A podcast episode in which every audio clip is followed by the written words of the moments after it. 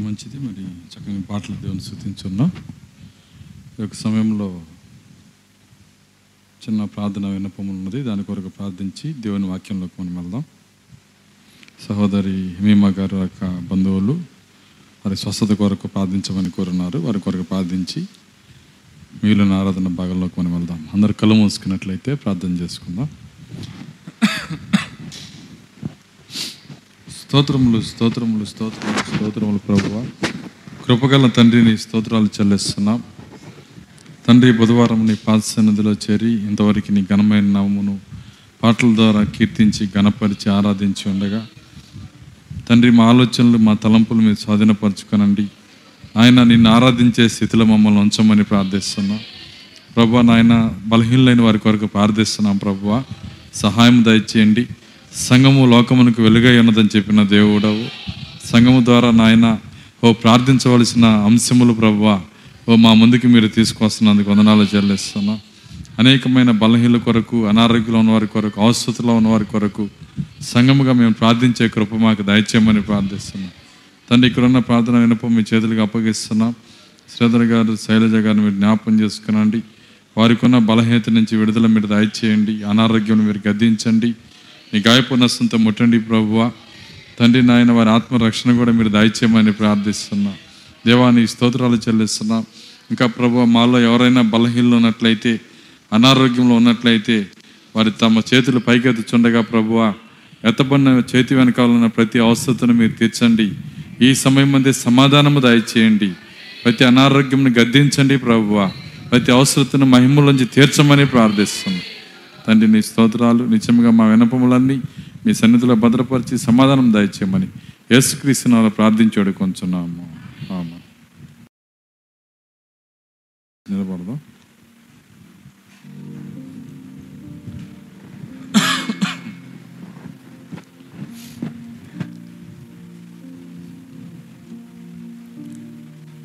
హెబ్రిల్కి రాసిన పత్రిక పదకొండో అధ్యాయము. ఒకటో వచ్చిన చదువుకుందాం. విశ్వాసం అన్నది నిరీక్షించబడి వాటి యొక్క నిజస్వరూపమును అదృశ్యమైన ఉన్నది. దానిని బట్టి పెద్దలు సాక్ష్యం పొందిరి. ప్రపంచములో దేవుని వాక్యం వల్ల నిర్మాణమైనవనియు అందుని బట్టి దృశ్యమైనది కనబడే పదార్థంచే నిర్మించబడలేదనియు విశ్వాసం చేత గ్రహించుకొంచున్నాము. విశ్వాసం బట్టి హేబేలు కయ్యూని కంటే శ్రేష్టమైన బలి దేవునికి అర్పించను. దేవుడు అతని అర్పణల గురించి సాక్ష్యం ఇచ్చినప్పుడు అతడు ఆ విశ్వాసం బట్టి నీతివంతుడని సాక్ష్యం పొందెను. అతడు మృతి నొందియు ఆ విశ్వాసం ద్వారా మాట్లాడుచున్నాడు. విశ్వాసం బట్టి హానుకు మరణం చూడకున్నట్లు కొనుపోబడెను. అతడు కొనుపోబడక మునుపు దేవునికి ఇష్టమైన సాక్ష్యం పొందెను. కాగా దేవుడు అతను కొనిపోయిన గనక అతడు కనబడలేదు. విశ్వాసం లేకుండా దేవునికి ఇష్టమైనట అసాధ్యము. దేవునద్దుకు వచ్చేవాడు ఆయన ఉన్నాడనియు తన వెతుకు వారికి ఫలం దయచేవాడనియు నమ్మవలే కదా. దేవుడు తన వాక్యం దీవించను గాక ప్రార్థించుకున్నాం స్తోత్రములు ప్రభా కృపగల తండ్రి మీ స్తోత్రాలు చెల్లిస్తున్నాం. ప్రభా ఈ యొక్క రాత్రి సమయంలో నీ లేఖన భాగం ఇక్కడ చదవబడి ఉన్నది. గతబాటుకు ముందు మరొక బుధవారాన్ని మాకు ఇచ్చినందుకు వందనాలు చెల్లిస్తున్నాం. తండ్రి మీరు ఇచ్చిన సమయాన్ని సద్వినియోగపరుచుకొని కృప మాకు దయచేయండి. నేను స్థుతించి ఆరాధించే భాగ్యాన్ని మాకు దయచేయండి. అపవాది యొక్క నాయన తండ్రి తంత్రములు ఎరిగే శక్తి మాకు దయచేయండి. మమ్మల్ని ఆరాధనకు దూరంగా ఉంచడానికి మిమ్మల్ని స్థుతించడానికి దూరంగా ఉంచడానికి ప్రభువ దయం చేసే ప్రతి ప్రయత్నం నాశనం చేయండి. నిత్యంగా నేను మనస్ఫూర్తిగా ప్రభువ నేను స్థుతించి ఆరాధించే మనసు మాకు దయచేయమని ప్రార్థిస్తున్నాను దేవా కనికరించండి. నా ఆలోచన మా ఆలోచనలన్నీ మీ స్వాధీనపరచుకోనండి. తండ్రి నన్ను సిలుచాట్ను మరుగు చేయండి నేను బలహీన నన్ను బలపరచండి. నిజంగా వినుచున్న నీ బిడ్డల హృదయాలు మీరు స్వాధీనపరచుకొని మీరే మాట్లాడి మీ నామానికి మహిమ తెచ్చుకోమని యేసుక్రీస్తు నామలు ప్రార్థించి వేడుకొంచున్నాము. ఆమె కూర్చుందాం.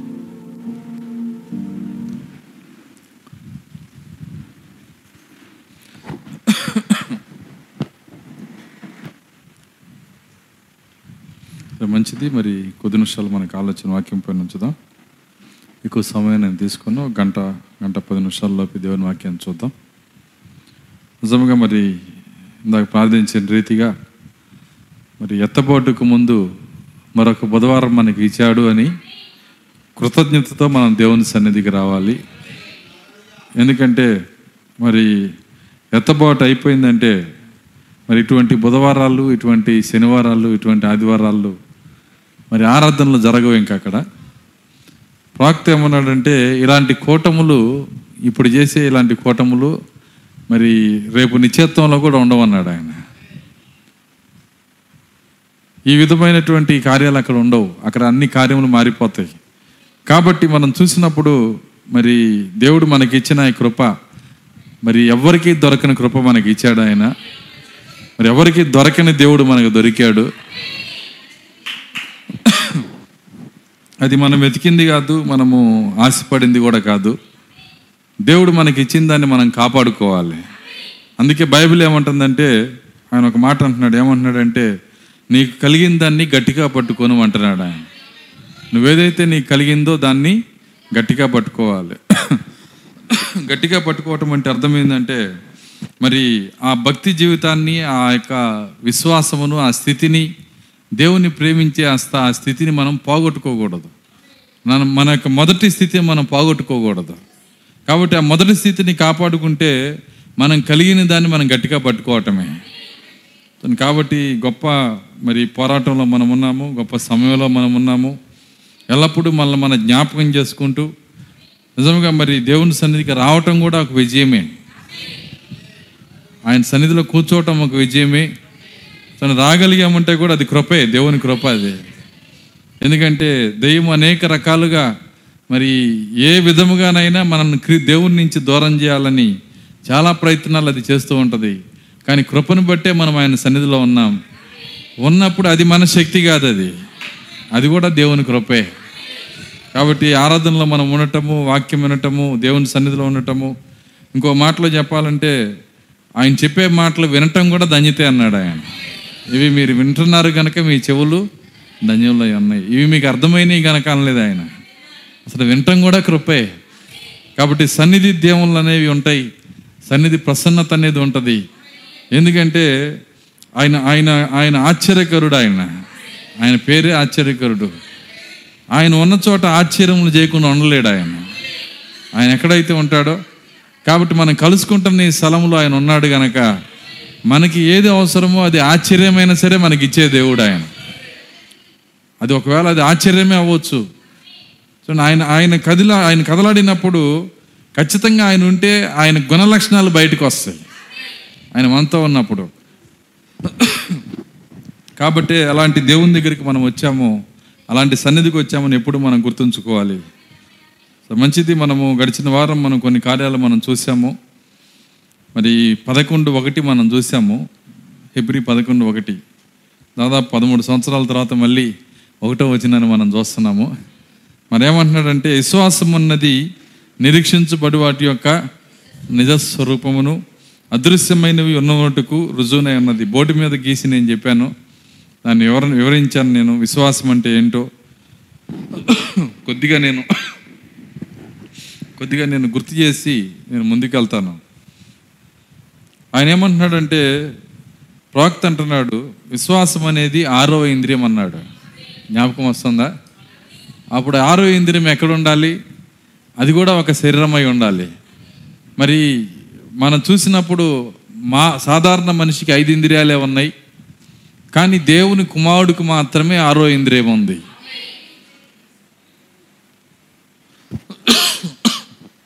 దేవుని కుమారునికి ఆయన ఆరో ఇంద్రియం ఇచ్చినప్పుడు ఆ ఆరో ఇంద్రియము కలిగిన వారి లిస్టే ఈ హెబ్రి పదకొండు.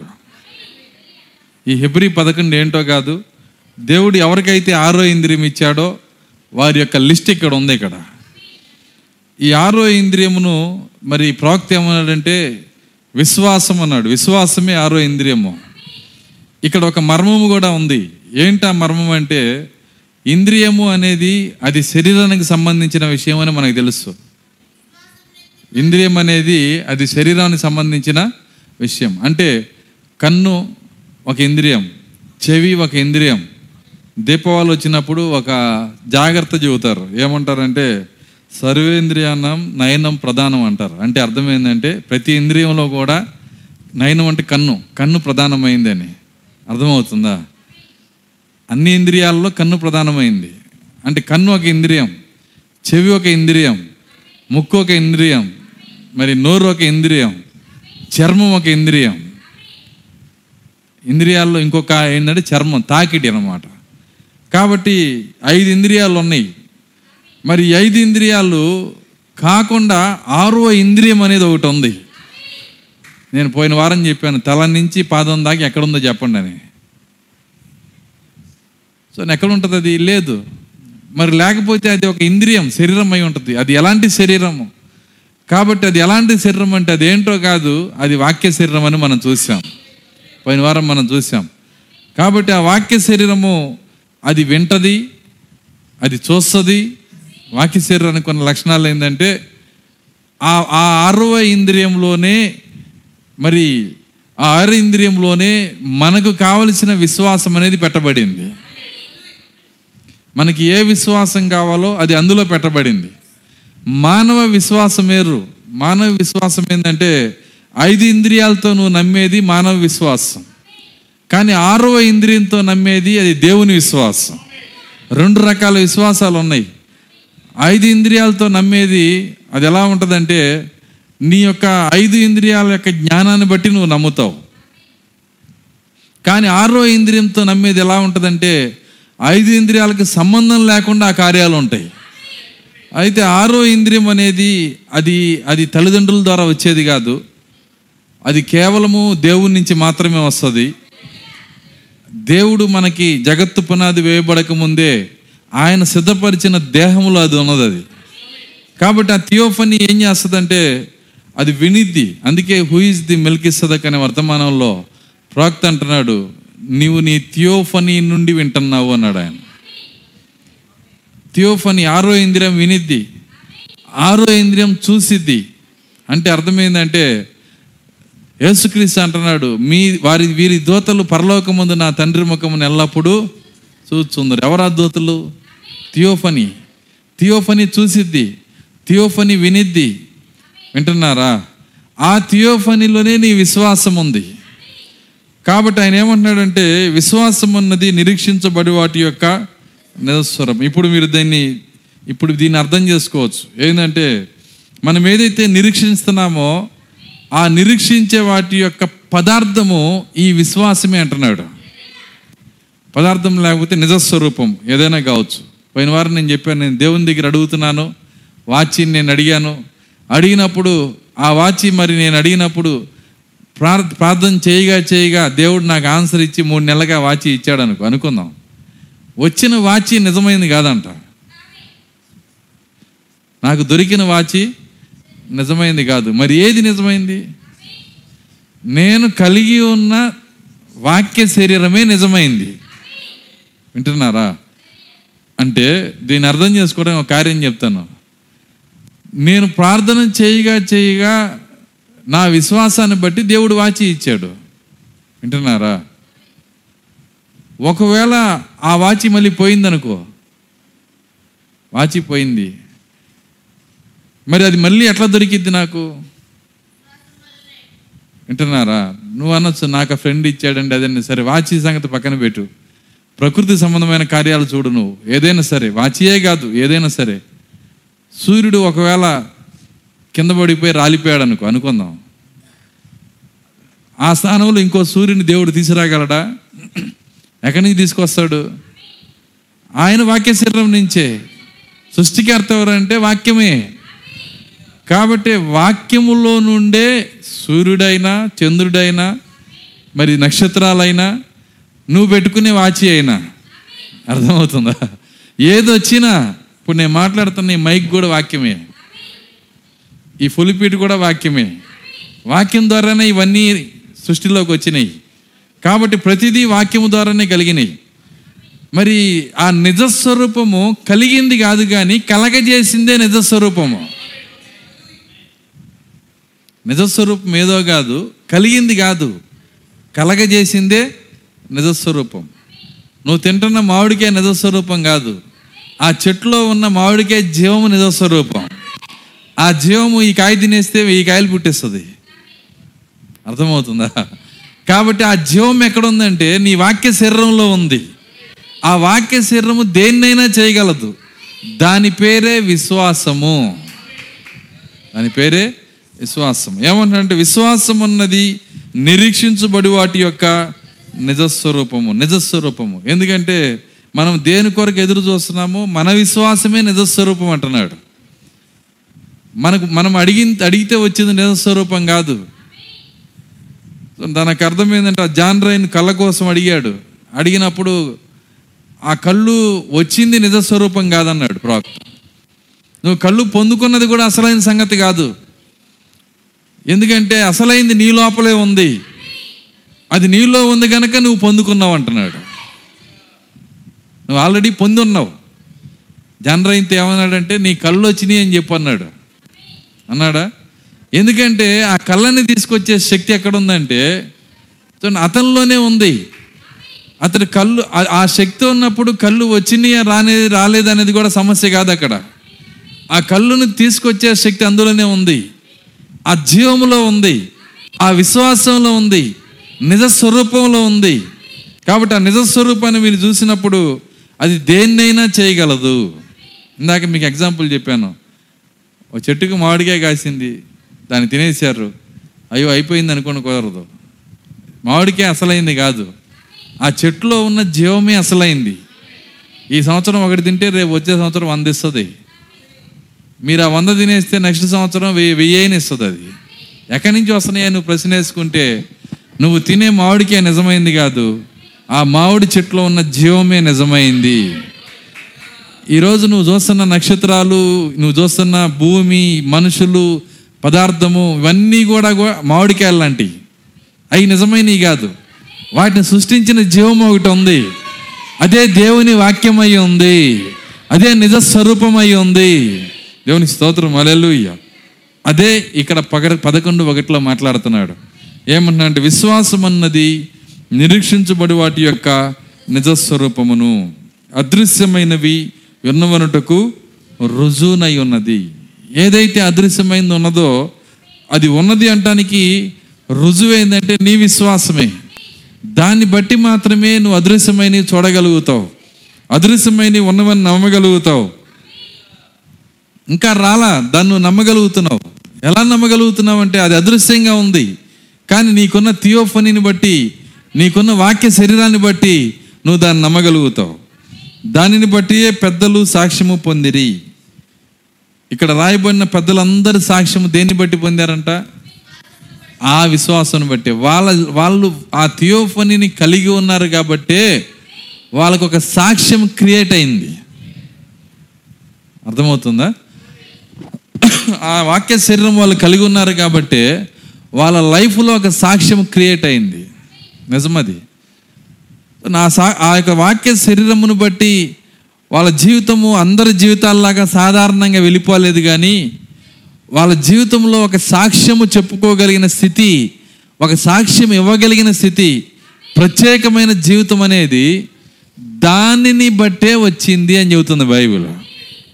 ఇప్పుడు నీ జీవితంలో కూడా అందరూ చర్చికి పోతున్నారు నువ్వు చర్చికి పోతున్నావు బైబిల్ తీసుకెళ్తున్నావు బైబిల్ తీసుకొస్తున్నావు ఏ రోజు అందులో ఏముందో తెలియదు. మరి దాంట్లో దాన్ని అట్ట మోసుకెళ్ళి మోసుకొచ్చి మరి ఆ మరి లో- అందరూ లోకం లోకం గురించి ఆలోచించినట్టుగా నువ్వు లోకం గురించి ఆలోచించి ఏ మార్పు లేదు ఏ కదలిక లేదు. అందరి వలే అంటే లోకస్తులకి నీకు ఏ తేడా లేదు. అలా జీవించి వెళ్ళిపోవటానికి కాదు నేను ఇక్కడ ఆ- ఆ వాక్య శరీరంతో ఇక్కడ పెట్టింది. నీ నుంచి ఒక సాక్ష్యం రావాలంటున్నాడు ఆయన. ఒక సాక్ష్యం వచ్చి తీరిద్ది అంతే ఎలా వస్తుందంటే నీకు వాక్య శరీరం ఉంటే? దేవుని స్తోత్రం అలెలుయ్య నిజముగా వాక్య శరీరం కనుక నువ్వు కలిగి ఉంటే ఒక సాక్ష్యము దానిని బట్టి వస్తుంది. ఎవరు చెబుతున్నారు? బైబిల్లో చెబుతుంది. దానిని బట్టియే పెద్దలు సాక్ష్యము పొందిరి. నీ జీవితంలో కూడా సాక్ష్యము దాన్ని బట్టే వస్తుంది. ఆ వాక్య శరీరం ఉన్నప్పుడు నీ జీవితము సాధారణంగా వెళ్ళిపోదు. సాధారణంగా అయిపోదండి. ఖచ్చితంగా ఏదో ప్రభావం నీ లోపల నుంచి వస్తుంది. ఏదో ప్రత్యేకత నీ లోపల ఉంటుంది. దేవుడు దాన్ని వాడుకునే ఒక సమయం కూడా వస్తుంది. నువ్వు ఎంతకాలం సామాన్యంగా అయినా ఉండొచ్చు. కానీ ఒకరోజు వస్తుంది దేవుడు నిన్ను వాడుకుంటాడు ఆయన. ఎందుకంటే వాక్య శరీరము కలిగిన వారికి వారి నుండి ఒక సాక్ష్యమును దేవుడు బయటికి తీస్తాడు. దేవుని స్తోత్రం. అలెలుయ్యా నా సాక్ష్యాలు ఇక్కడ కింద చాలా ఇచ్చాడు. ఆయన ఏమంటున్నాడంటే దేవుని దానిని బట్టి పెద్దలు సాక్ష్యం పొందిరి. ప్రపంచములు దేవుని వాక్యం వల్ల నిర్మాణమైనవనియు అందును బట్టి దృశ్యమైనది కనబడి పదార్థములచే నిర్మించబడలేదనియు విశ్వాసం చేత గ్రహించుకొనుచున్నాం. ఈ ప్రపంచములు ప్రపంచములు మరి దేవుని యొక్క వాక్యము వల్ల నిర్మాణమైనవి అంట ప్రపంచం దేని బట్టి నిర్మాణమైంది? దేవుని వాక్యము. మనం ఉన్నటువంటి ఈ భూమి విశ్వంలో చిన్న నలక. ఈ ప్రపంచంలో ఇది ఒక నలక. ప్రపంచము అంటే ఒక ఒక ఒక మరి భూమి ఒక ప్రపంచం కాదు. వింటున్నారా? ప్రపంచంలో భూమి ఒక నలక. అలాంటి ప్రపంచాలు చాలా ఉన్నాయి. మనము ఉదయం లేస్తే ఒక సూర్యుని చూస్తున్నాం. తెలుసా? ఒక సూర్యుని చూస్తున్నాం. ఆ సూర్యుని కూడా మనసులో బాధపడతా ఉన్నాం. ఎండ ఎక్కువైతే కొద్ది డిగ్రీలు ఎక్కువైతే ఎప్పుడు పోయిద్దా ఈ యొక్క ఎండ ఎప్పుడు పోయిద్దా ఈ సగ అనుకుంటా ఉన్నాం. దాదాపుగా మరి మనము మనము జీ- మనం జీవిస్తున్న మిల్కీ వే అంటారు. దాన్ని ఏమంటారంటే పాలపుంత. ఈ పాలపుంతలో ఎన్ని సూర్యులు ఉన్నాయని లెక్కేస్తే ఇట్లాంటి సూర్యులు. దాదాపుగా మూడు వందల యాభై కోట్లు ఉన్నాయంట. ఒకటి కాదు రెండు కాదు మూడు వందల యాభై కోట్లు. అన్ని సూర్యులు ఉన్నాయి ఆకాశంలో. ఈ పాలపొంత వరకే ఇదిగా ఇట్లాంటి పాలపొంతలు కొన్ని కోట్లు ఉన్నాయి. వాటిలో ఇంకెన్ని సూర్యులు ఉంటాయి ఎన్ని భూములు ఉంటాయి? ఇవన్నీ ఎవరు చేశారు? చెప్పండి ఇప్పుడు చెప్పండి. ఎవరు చేశారు వీటన్నిటిని? చూడండి మన దేవుడు ఆరు అడుగుల మనసు అనుకోమా అనుకోమాకండి. భూమి మీద ఆయన నివసించినప్పుడు భూమి మీద చూడండి ఆయన యూదులు ఆ యూదుల్లో ఒక మని మానవుడిగా వస్తే ఆయన్ని అలా మానవుడిగా చూడమాకండి. ఆయన్ని ఆయన్ని ఆయన్ని తలుచుకుంటాం కూడా చాలా కష్టమైన కార్యం. ఎందుకంటే అంతరిక్షం యొక్క పునాదులు వణుకుతున్నాయంట ఆయన చూసి. అంత పెద్ద అంతరిక్షం యొక్క పునాదులే వణుకుతున్నాయి. చాపను చుట్టినట్టు ఆయన చుట్టి పక్కన పెడతాడంట దాన్ని.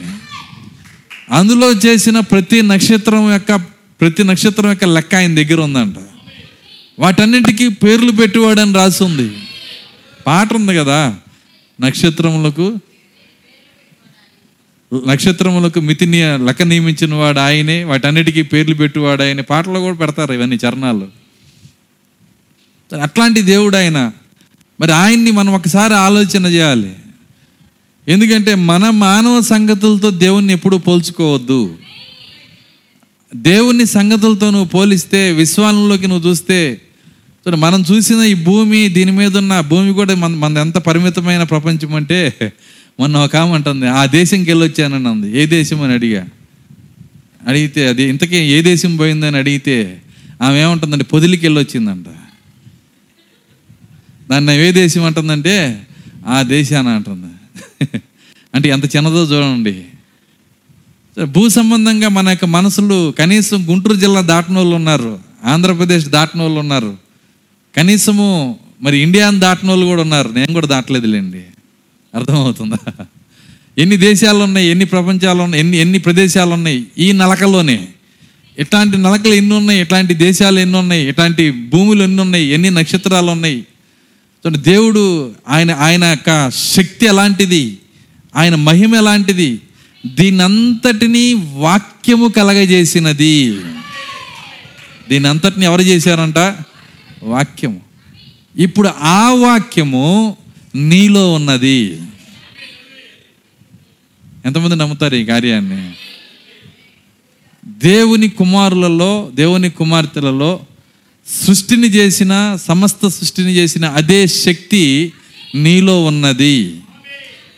ప్రవక్త కార్యాన్ని అంటున్నాడు. ఏమంటున్నాడంటే దేవుడు సముద్రం అయితే నువ్వు ఒక నీటి బొట్టు అన్నాడు ఆయన. దేవుడు సముద్రం అయితే నువ్వు ఒక నీటి బొట్టు. సముద్రంలో ఏముంటుందో నీటి బొట్టులో కూడా అదే ఉంటుందంట. నీటి బొట్టు ఏం తక్కువది కాదు. సముద్రం అంతట్లో ఏ రసాయనాలు ఉంటాయో ఈ నీటి బొట్టులో కూడా అదే ఉంటుంది. దేవుల్లో ఏముంటుందో నీలో నాలో కూడా అదే ఉండి తీరాలి. మనం పిల్లలమైతే కాబట్టే ఆ పెద్దలు ఆ ప్రత్యేకమైన సాక్ష్యాన్ని పొందారు.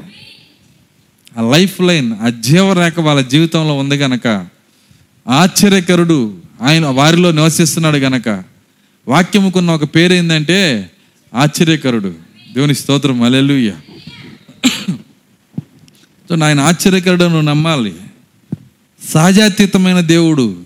ప్రాక్తి ఇవన్నీ నేర్పించాడు సంఘానికి. సంఘం ఏం చేసిందంటే దేవుణ్ణి సహజమైన దేవునిగా మార్చేసిందంట. సహజమైన దేవుడు అంటే నీకు ఏదైనా రోగం ఉందా ఓకే మందులేస్తే తగ్గిద్ది లేకపోతే మనం బతికింతే. అర్థమవుతుందా? నీకు ఏదైనా సమస్య ఉందా ఎట్నించైనా ఎవరైనా సహాయం చేస్తే అది బాగా అయింది లేకపోతే మన జీవితం ఇంతే.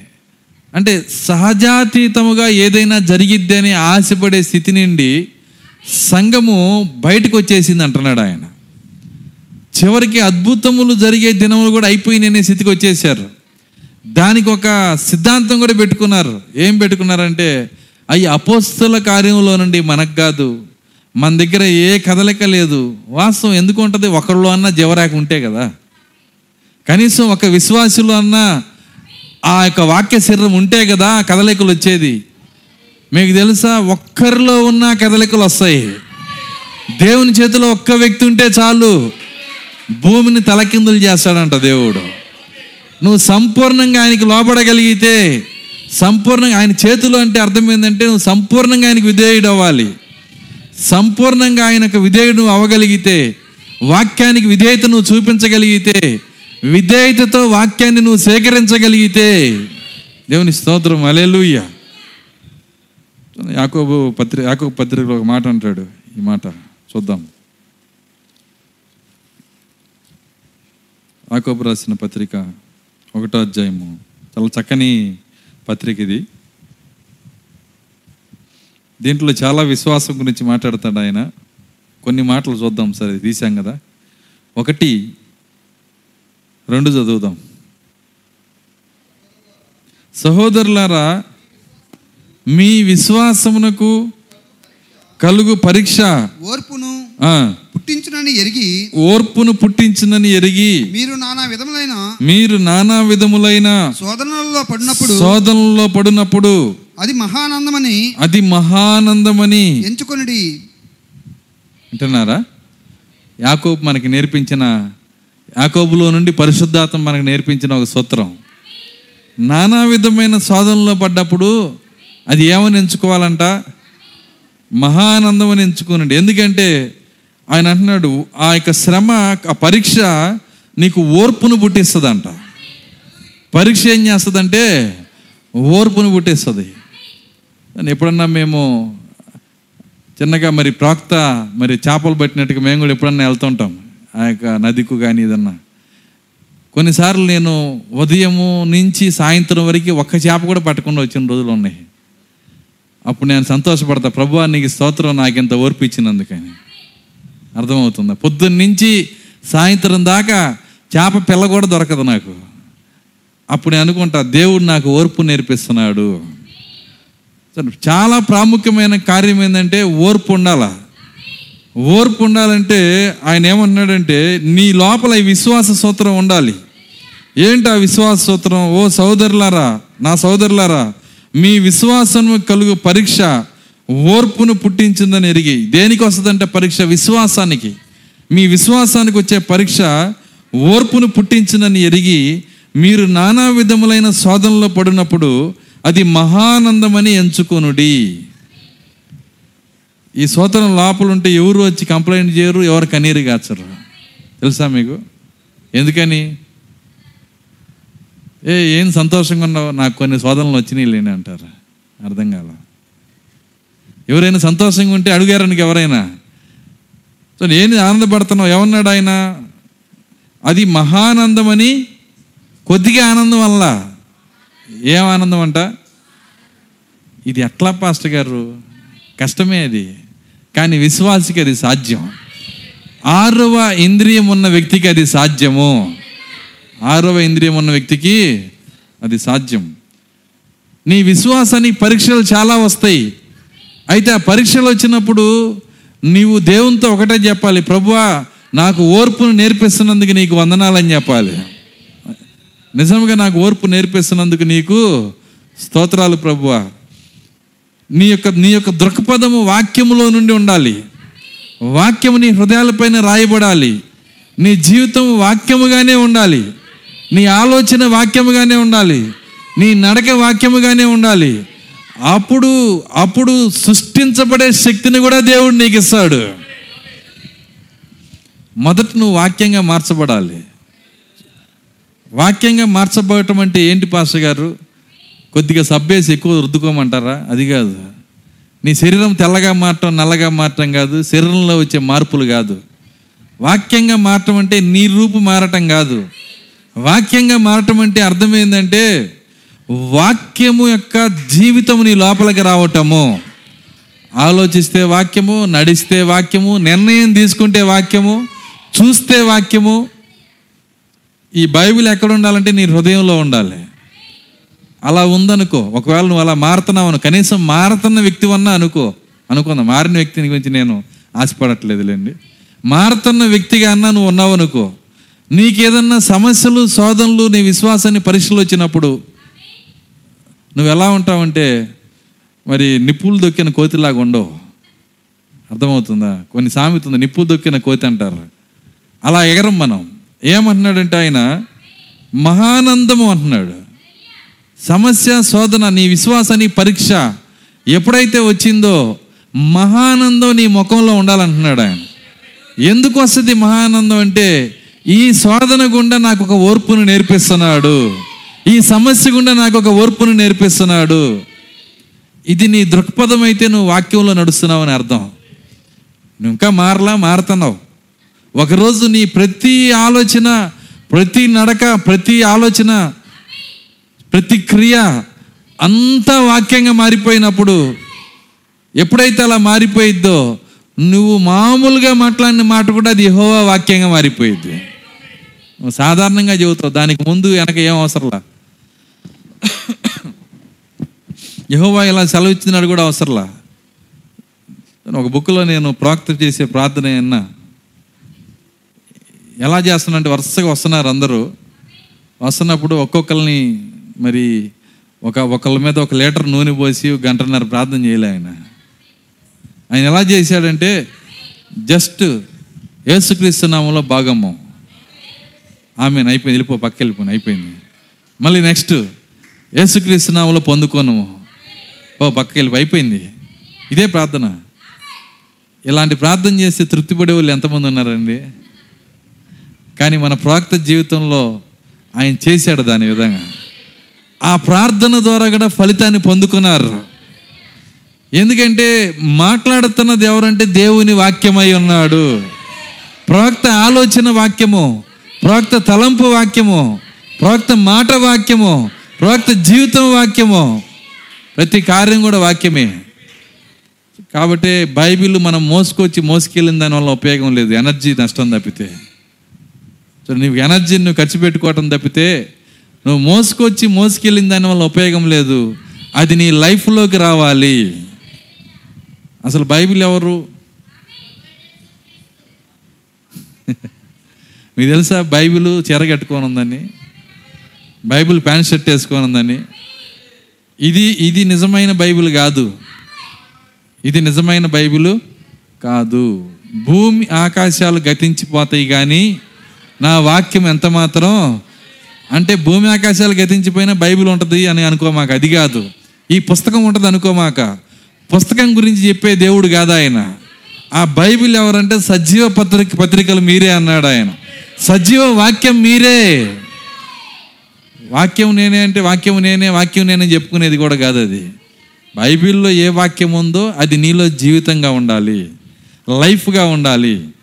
దానికే యాకోబు ఆ మాట చెబుతున్నాడు నా సోదరులారా మీ విశ్వాసమును కలుగు పరీక్ష ఓర్పును పుట్టించునని ఎరిగి మీరు నానా విధములైన శోధనలో పడినప్పుడు అది మహానందమని ఎంచుకొనుడి.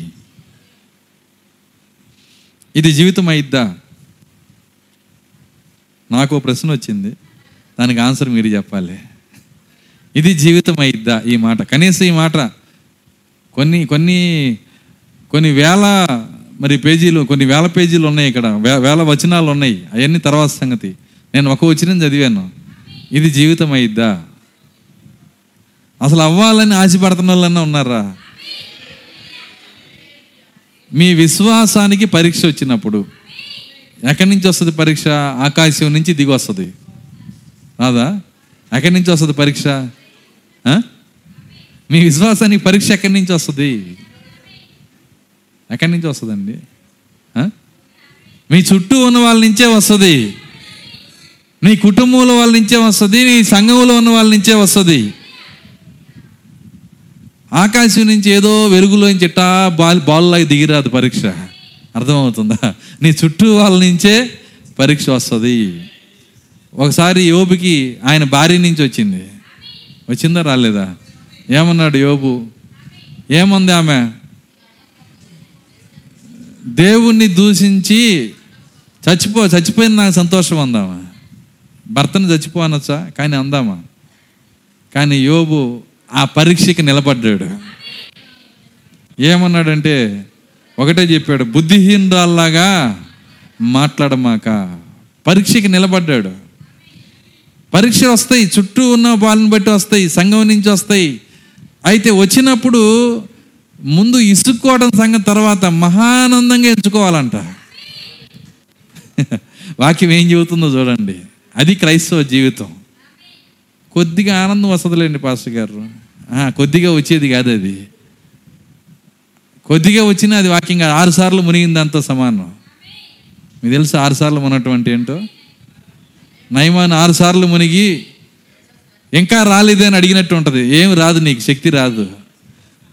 నీకు వాక్యం ఎలా చెబుతుందో అలాగే నీ లోపల ఉండాలి.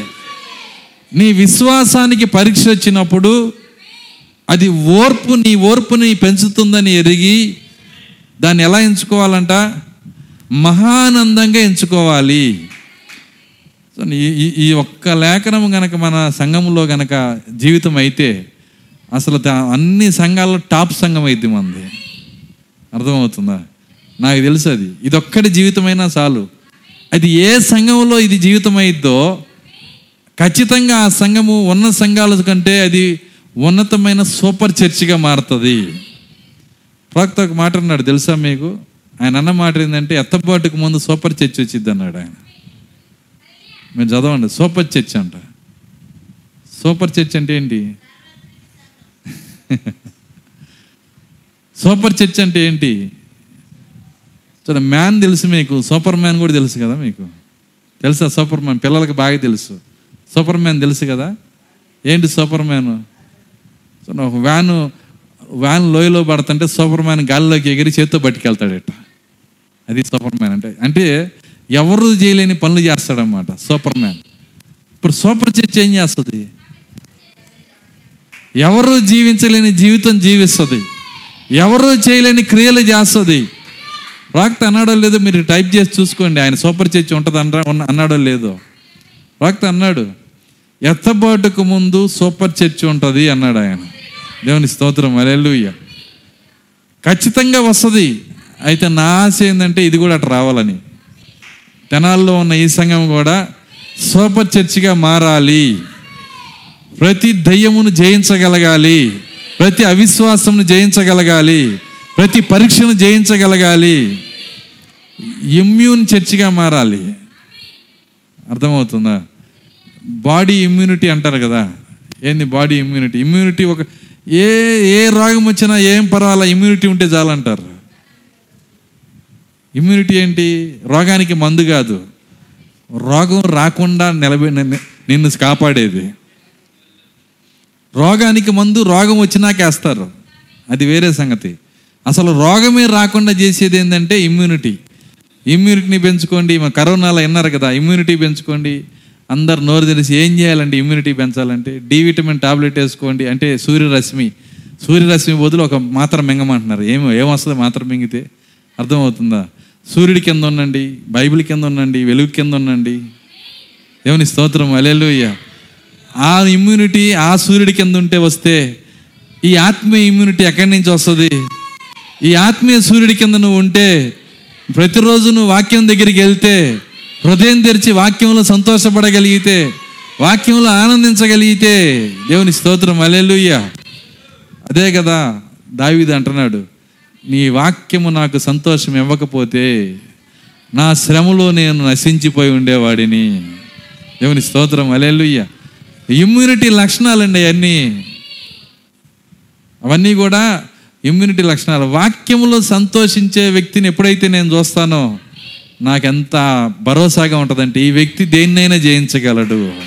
దేవుని స్తోత్రం అలెలుయ్య వాక్యం వినేటప్పుడు ముఖంలో ఏ మార్పు రాకపోతే నాకు భయం వాళ్ళని చూస్తే. వ్యక్తిగతంగా వాళ్ళు వచ్చి పలకరించిన వాళ్ళని కొద్దిగా నేను ఇతర గ్రహాల నుంచి వచ్చినట్టు చూస్తాను నేను. ఎందుకంటే ఏదైనా సమస్య వాళ్ళ నుంచే వస్తుంది. వాక్యం అర్థం కాని వాళ్ళ ద్వారానే సమస్యలు వస్తాయి. వాక్యంలో సంతోషించే వ్యక్తి వింటున్నారా? సూపర్ చర్చిగా మారతాడు. దేవుని స్తోత్రం అలెలుయ్య కాబట్టి అలా మారటానికి మనం ఏం చేయాలంటే మనం ఇమ్యూనిటీని పెంచుకోవాలి. ఏ ఇమ్యూనిటీ శరీర ఇమ్యూనిటీ కాదు. ఆత్మీయ ఇమ్యూనిటీ ఆత్మీయ ఇమ్యూనిటీ పెంచాలంటే ఏం చేయాలి? మన డాక్టర్ చెబుతున్నాడు. ఏమని చెబుతున్నాడంటే అంటే డి విటమిన్ ఎక్కడో లేదు సూర్యుల్లోనే ఉందంటున్నాడు ఆయన. నీకు నీ యొక్క విటమిన్స్ నీ యొక్క నీకు కావలసిన మరి ఆరోగ్యం సూర్యుడి కింద నుంచో కనీసము కనీసం అరగంట ఉదయం పదకొండు నుంచి మూడు గంటల్లో మాత్రమే ఆ డి విటమిన్ దొరికిద్ది అంటున్నాడు. ఆ పెద్ద సైంటిస్ట్ ఆయన. మనం బయటికి రాంది ఎప్పుడు? అర్థమవుతుందా? ఉదయం ఉదయం పదకొండు నుంచి మూడు లోపు మనం బయటికి రానే రాము. కానీ అప్పుడు మాత్రమే నీకు దొరికిద్ది అర్థమవుతుందా? అప్పుడు మాత్రమే నీకు ఒక అరగంట నువ్వు దాని కింద అరగంట చాలు. ఒక అరగంట నువ్వు రోడ్డు మీద నడిచి వచ్చినా నీకు ప్రతి రోగమును కొట్టగలిగిన శక్తి అందులో ఉంటుంది అన్నాడు ఆయన. నువ్వు కూడా అంతే. ఆ ఇమ్యూనిటీ నువ్వు డెవలప్ చేసుకుంటే దయ్యాలన్నీ నిద్రపోయినప్పుడు అర్ధరాత్రి లేచి నువ్వు ప్రార్థన చేస్తే డాక్టర్ అన్నాడు కదా ఆయన మూడు గంటలకు లేచి నువ్వు ప్రార్థన చేస్తే నీ ఆత్మీయ ఇమ్యూనిటీ పెరుగుతూ ఉంటుంది. ఆ సూర్యుని కింద నువ్వు కూర్చో సూర్యుని కింద నిలబడు. సూర్యుని కింద పంట రంగు మారినట్టుగా నీ గింజ రంగు కూడా మార్చుకోవాలి. ఆకుపచ్చదనం వెళ్ళిపోవాలి. గోల్డ్ కలర్లోకి నువ్వు రావాలి. దేవుని స్తోత్రం అలేలుయ్య చూడండి నా గింజ గింజ ఏ విధంగా సూర్యుని కింద ఉన్నప్పుడు ఆకుపచ్చదనం అంతా పోతా ఉంటుంది పోతా ఉంటుంది. సూర్యుడి ఇంకా కిరణాలు వేడి ఎంత పెరుగుతుంటుందో ఈ ఆకుపచ్చదనం పోయింది. ఆకుపచ్చదనము లోకానికి గుర్తు. లోకం నీళ్ళ నుంచి వెళ్ళిపోతూ వెళ్ళిపోతూ వెళ్ళిపోతూ చూడండి గోల్డ్ కలర్ రావాలి. గోల్డ్ అంటే అర్థమైందంటే అది విశ్వాసానికి గుర్తు. బంగారము నా యొద్ద కొనుమంటున్నాడు ఆయన. దేవుని స్తోత్రం. అలెలుయ్య నీవు విశ్వాసం యొక్క పరిపూర్ణతకు రావాలి. దానికి ఉన్న ఒకే ఒక మార్గం ఏంటంటే సూర్యుని కింద ఉండు. ఆ సూర్యుడు ఎవరో కాదు దేవుని వాక్యమై ఉన్నది. వాక్యం కింద కూర్చో. మీకు తెలుసా కనీసము ప్రాక్త అన్న ఒక మాట రోజుకి ఒక్క అధ్యాయం అన్నా చదవండి అన్నాడు ఆయన. ఎంత దేనంగా అడిగాడు తెలుసా? కానీ మన దగ్గర చక్రవర్తులు ఉన్నారు. అర్థం కాదా చక్రవర్తులకి ఏం చెప్పలేము. కనీసం ఒక అధ్యాయం కూడా చదవలేని వాళ్ళు చాలామంది ఉన్నారు. ఆ- ఆ బైబిల్ తీసి ఎన్ని రోజులు అయిద్దో? ఆదివారం చర్చికి వచ్చినా బైబిల్ తీరు విచిత్రం ఏంటంటే ఇంట్లో ఎటు తీరు చర్చికి వచ్చినా బైబిల్ తీరు. ఏముందండి పాస్కారే చదువుతున్నాడు అంత. ఆ సోదరుడు మైక్లో చదువుతాడు పాస్టర్ మళ్ళీ రిపీట్ చేస్తాడు. మళ్ళీ నేను బైబిల్ తీసి చదవాల్సిన అవసరం ఉందా? ఇక్కడ కూడా బైబిల్ తీయటానికి బద్ధకం ఖచ్చితంగా నువ్వు దేవుని గౌరవించాలంటే అందరు బైబిల్ తీసినప్పుడు నువ్వు కూడా బైబిల్ని తీయాలి. సెల్ ఫోన్లో చూడమాక. అపవిత్రమైన దాన్ని ముట్టొద్దు అన్నాడు ఆయన. అర్థమవుతుందా? నీవు దేవుణ్ణి గౌరవించి బైబిల్ తీసుకురా. అర్థం కాకపోతే ఏదన్నా హెబ్రి భాషో గ్రీక్ భాషో డిక్షనరీనో అట్లాంటి వాటికి వాడుకోవాలి కానీ వాక్యం చదవటానికి సెల్ ఫోన్ వాడొద్దు. నేను యవనస్సులకి యవనడానికి చెప్పే ప్రాముఖ్యమైన కార్యం ఏంటంటే దేవుణ్ణి గౌరవించాలంటే ఖచ్చితంగా వాక్యము బైబిల్లో చదవద్దు. సారీ వాక్యము సెల్ ఫోన్లో చదవద్దు. వాక్యము బైబిల్లో మాత్రమే చదువు. బైబిల్లో శక్తి ఉన్నది. వాక్యం నివసిస్తుంది కాబట్టి ఇందులో శక్తి ఉంది. దేవుని స్తోత్రం అలెలుయ్య సో ఒకసారి నాకు అనారోగ్యంగా ఉండి చాలా నీరసంగా బాధగా పెయిన్గా ఉండి పండుకొని ఎందుకో తెలియదు. పక్కన బైబిల్ ఉంటే ఇది ఎందుకు నాలో నాలో ఉన్న రోగాన్ని ఇది తీసేసిద్దేమో అని నాలో ఇటు పెట్టుకున్నా పైన పెట్టుకున్నాను నేను. సో లోపల నుంచి ఒక శక్తి పీల్చినట్టుగా వెళ్ళిపోయింది దయ్యం. నేను అనుభవించి చెబుతున్నాను నేను. బైబిల్లో శక్తి ఉంది. సో ఒక భౌతిక బైబిల్లోనే అంత శక్తి పెడితే నిజవాక్య నిజ బైబిల్ మీరని చెబుతున్నాడు ఆయన. దేవుని స్తోత్రం. అలెలుయ్య కాబట్టి మీరు బైబిల్ చదివేటప్పుడు ఖచ్చితంగా ఏం చేయాలంటే ఏం చేయాలి? పుస్తకంలోనే చదవాలి. Cell phone తెరవద్దు. ట్యాబులు తీసుకురావద్దు లా- ఆ యొక్క ల్యాప్టాపుల్లో చదవద్దు. ల్యాప్టాపుల్లో ట్యాబులు అవన్నీ తెరవద్దండి. మేము ఇంకా అప్డేట్ అవ్వాలి పాస్ గారు. ఏంటి అప్డేట్ అయ్యేది? అర్థమవుతుందా? అప్డేట్ అయ్యటం ఇవన్నీ కాదు. దేవునికి పాత తరం ఉద్యోగం కావాలన్నాడు ఆయన. అప్డేట్ అయిన ఉద్యోగం కాదు. అప్డేట్లో ఏమీ లేదు. ఉన్నదంతా వెనకాలే ఉంది. ఉన్నదంతా ఎఫ్ఎస్సిలోనే ఉంది. ఆ ఎఫ్ఎస్సి శక్తిని ఈరోజు తెచ్చుకోవాలి మనం? ముందుకి ఎక్కడికో వెళ్ళేది కాదు. ఉన్నదంతా వెనకాలే ఉంది. కాబట్టి ఈ భయభక్తులు ఈ విధానం ఇవన్నీ నేర్చుకోవాలి. మన పిల్లలకు కూడా నేర్పించాలి. చర్చికి వచ్చినప్పుడు బైబిల్ తెచ్చుకోవాలి. చర్చికి వచ్చినప్పుడు పాటల పుస్తకం కూడా తెచ్చుకోవాలి. కష్టపడి పాపం మరి దాన్ని ప్రింట్ చేసి చేతికిస్తే బైబిల్ తెచ్చుకోవటమే బరువు అండి. పాటల పుస్తకం ఎక్కడ తెచ్చుకుంటాం? సో పాటల పుస్తకం తెచ్చుకోకుండా ఇంట్లో వదిలిపెట్టి ఒకరోజు అడుగుతారు ఎప్పుడు ఇచ్చారు పాస్టర్ గారు? పాటల పుస్తకం ఎప్పుడు ఇచ్చారు కొన్ని రోజులకి అంతే మర్చిపోతారు. ఏ సేపుని ఎరగని ఫరో వచ్చినట్టుగా. అర్థమవుతుంది? ఆ తరం వచ్చినట్టుగా. అసలు ఈ సంగతి ఇచ్చిన సంగతే మర్చిపోయి మీరు ఆ పాటల పుస్తకాన్ని మర్యాదతో తీసుకొస్తే దేవుడు నిన్ను దీవిస్తాడు ఆయన. మీకు తెలుసా ఒకరోజు బైబిల్ నేను చరిత్ర చదువుతున్నప్పుడు చర్చికి తీసుకొచ్చే పుస్తకాల లిస్ట్ అందులో ఉంది. ప్రతి ఒక్కళ్ళు కంపల్సరీ బైబిల్ పాటల పుస్తకం హతసాక్షుల పుస్తకం తెచ్చేవాళ్ళు అంట ఈ మూడు కంపల్సరీ చర్చికి తెచ్చేవాళ్ళంట. ఎందుకంటే హతసాక్షుల బుక్ చదివితే అందులో నుంచి వచ్చే ఉద్యోగం అగ్ని వాళ్ళు పొందుకునేవాళ్ళు. వాళ్ళ సాక్ష్యాలు వాళ్ళని మండిచ్చేయి. సరే మనం కనీసం రెండు పుస్తకాలు కదా తెచ్చుకోమంది. కాబట్టి ఖచ్చితంగా రేపు వారం నుంచి ఈ వారం వదిలేస్తున్నాం. ప్రతి ఒక్కళ్ళ దగ్గర బైబిల్ ఉండాలి. ప్రతి ఒక్కళ్ళ దగ్గర పాటల పుస్తకం ఉండాలి. ఉండటమే కాదు తెచ్చింది దేనికి అలంకారప్రాయంగా కాదు. ఖచ్చితంగా బైబిల్ వర్తమానం చదువుతున్నప్పుడు వాక్యం చదువుతున్నప్పుడు దాన్ని తెరవాలి. ఆ వచనం అట్లా ఉందో లేదో చూడాలి. పౌలు గారు చెప్పిన మాటలు అలాగ ఉన్నాయో లేవో బెరయా సంఘస్థులు చూశారు గనక పరిశుద్ధాత్మ వాళ్ళకి ఇచ్చిన బిరుదు ఏంటంటే వాళ్ళు గనులు అని ఇచ్చింది అక్కడ. వాళ్ళు ఎవరంట గనులు. ఉన్నారా గనులు ఇక్కడ? పాస్టర్ గారు చెప్పే వాక్యం అలా ఉందా? మహానందం ఉందా? అర్థమవుతుందా? నిజంగా చెబుతున్నాడా? కొద్దిగా ఆనందం ఉందా? అసలు ఉందా?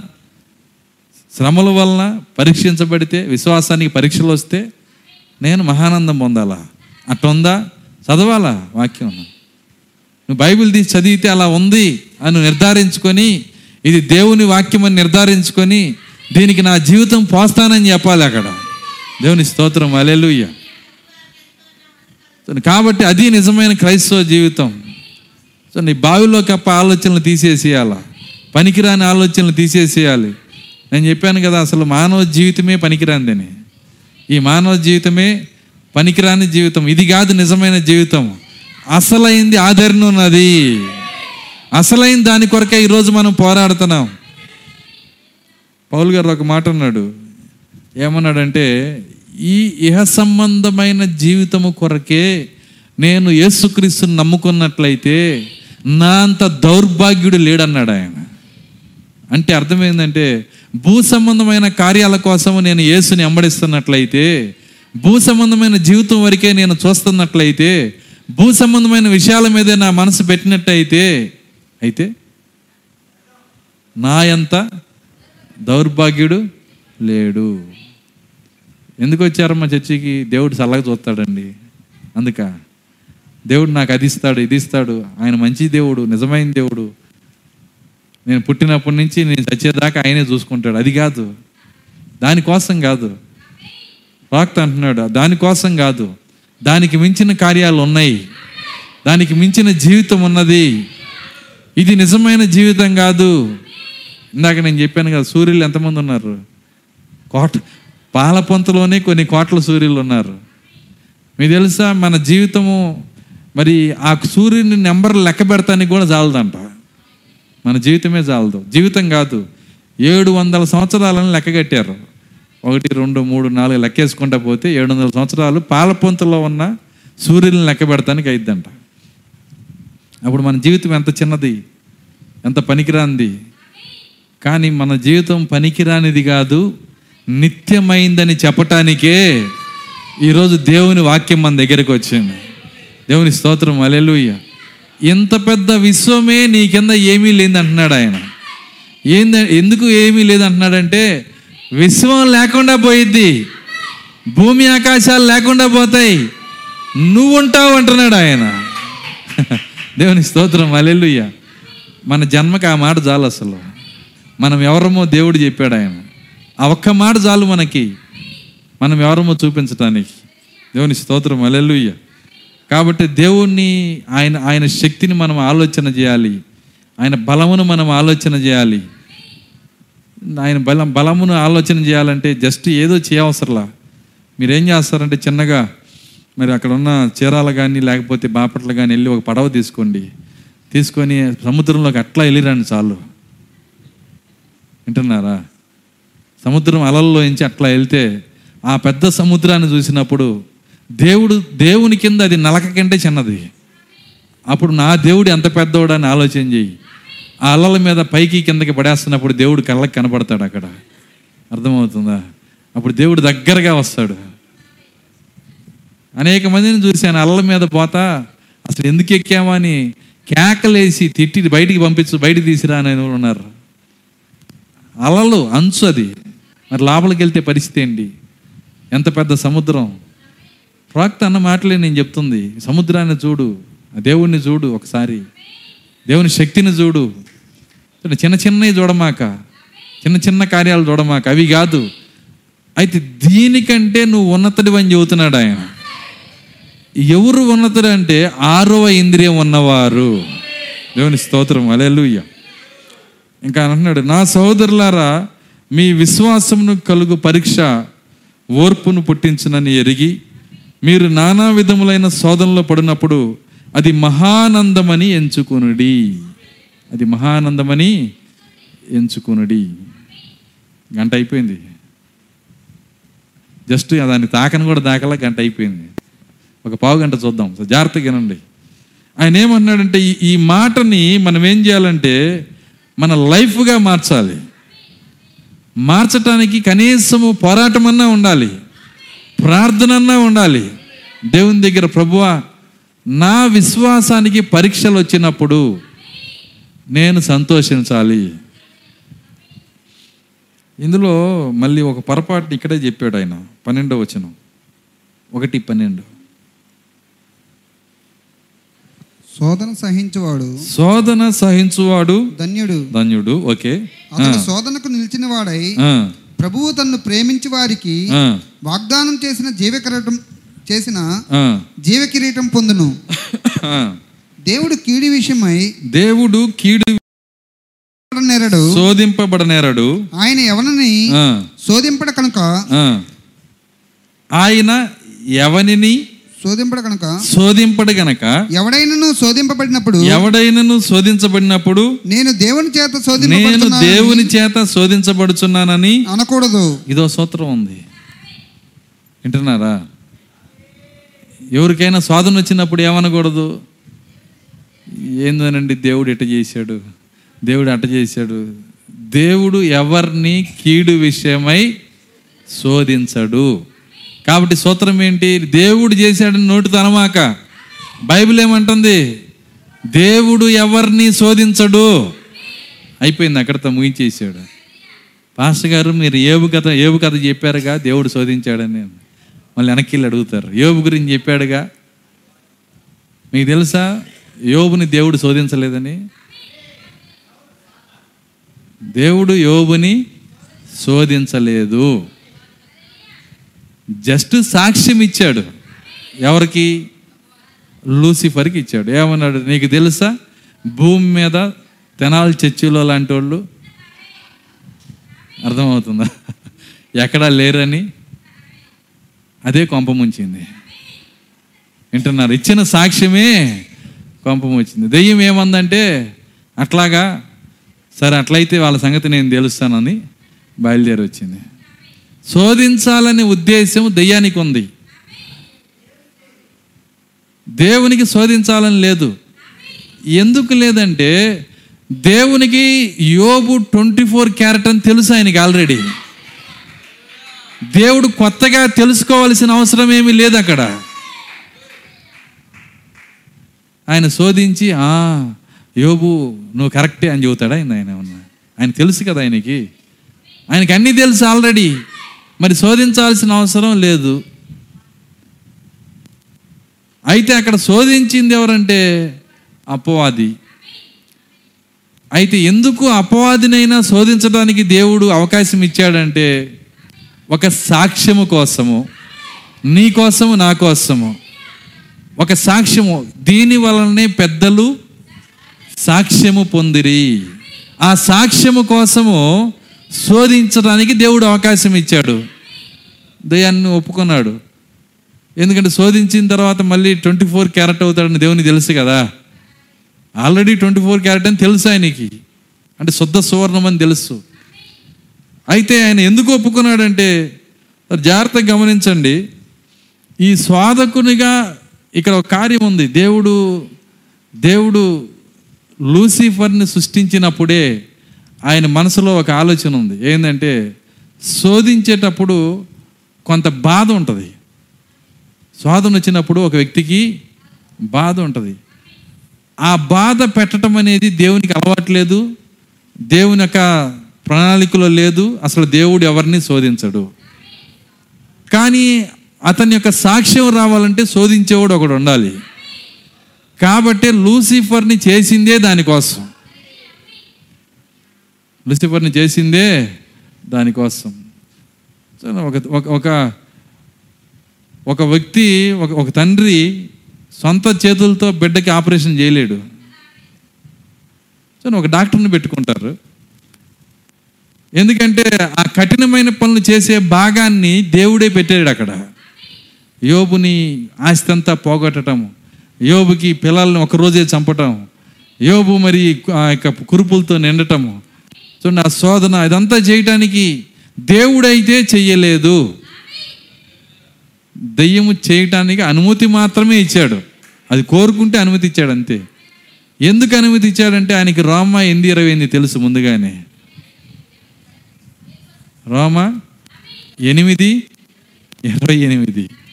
ఏంటి ఎనిమిది ఇరవై ఎనిమిది? వింటున్నారా? సరే మీకు ఇది అర్థం అవటానికి దేవుని సంఖ్యాశాస్త్రం తెలియాలా? ఏంటి సంఖ్యాశాస్త్రం అంటే? మీరు ఎనిమిది ఇరవై ఎనిమిది వేయండి అక్కడ. ఎనిమిది eight to eight. Eight to eight. Already ఎయిట్లో ఉన్నావు ఒకప్పుడు. వింటున్నారా? ఈ ఎయిట్లో ఉన్నోళ్ళు తిరిగి ఎట్టి పరిస్థితుల్లో ఎయిట్ టు ఎయిట్కి వస్తారు? అర్థం కాదా అర్థమైందా నేను చెప్పింది? ఎనిమిది ఏంటి?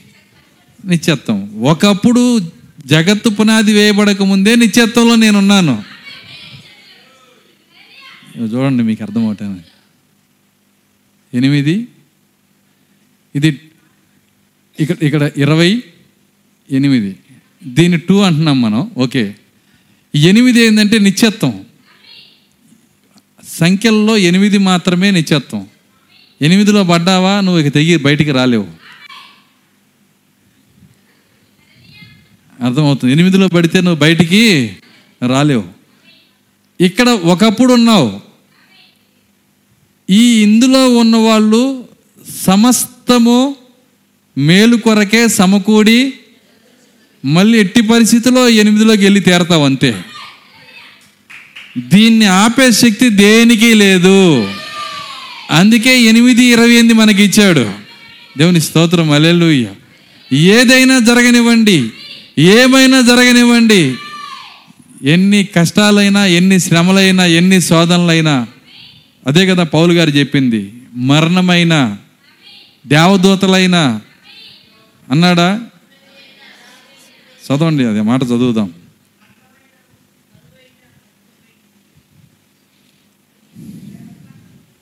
రోమా ఆ, ఒక్క నిమిషం అది కూడా ఎనిమిదిలోనే పెట్టాడు. రోమా ఎనిమిది ముప్పై ఏడు.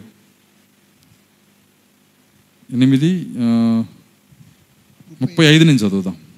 క్రీస్తు ప్రేమ నుండి ఈ ఇరవై ఎనిమిది ఎందుకు చెప్పాడో కింద వివరిస్తున్నాడు. క్రీస్తు ప్రేమ నుండి మనల్ని ఎడబాపు వాడెవడు? మనలను ఎడబాపు వాడెవడు? శ్రమ అయినను? క్రీస్తు ప్రేమ నుండి క్రీస్తు ప్రేమ దేవుడు మనకిచ్చిన నిత్య జీవము.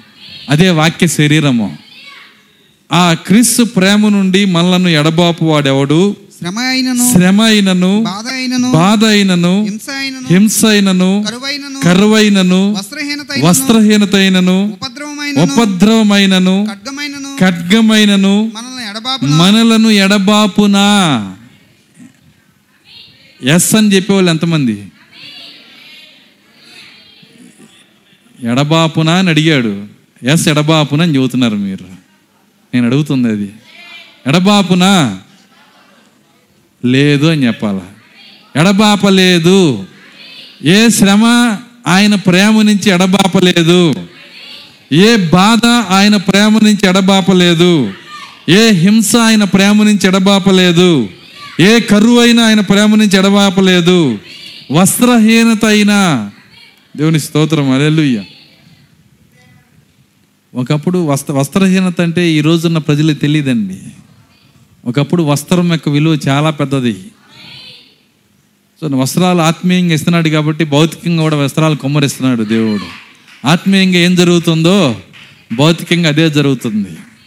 ముప్పై ఏళ్ళ క్రితం మీటర్ అదే యాభై రూపాయలు ఇప్పుడు అదే యాభై రూపాయలు. చొక్కా.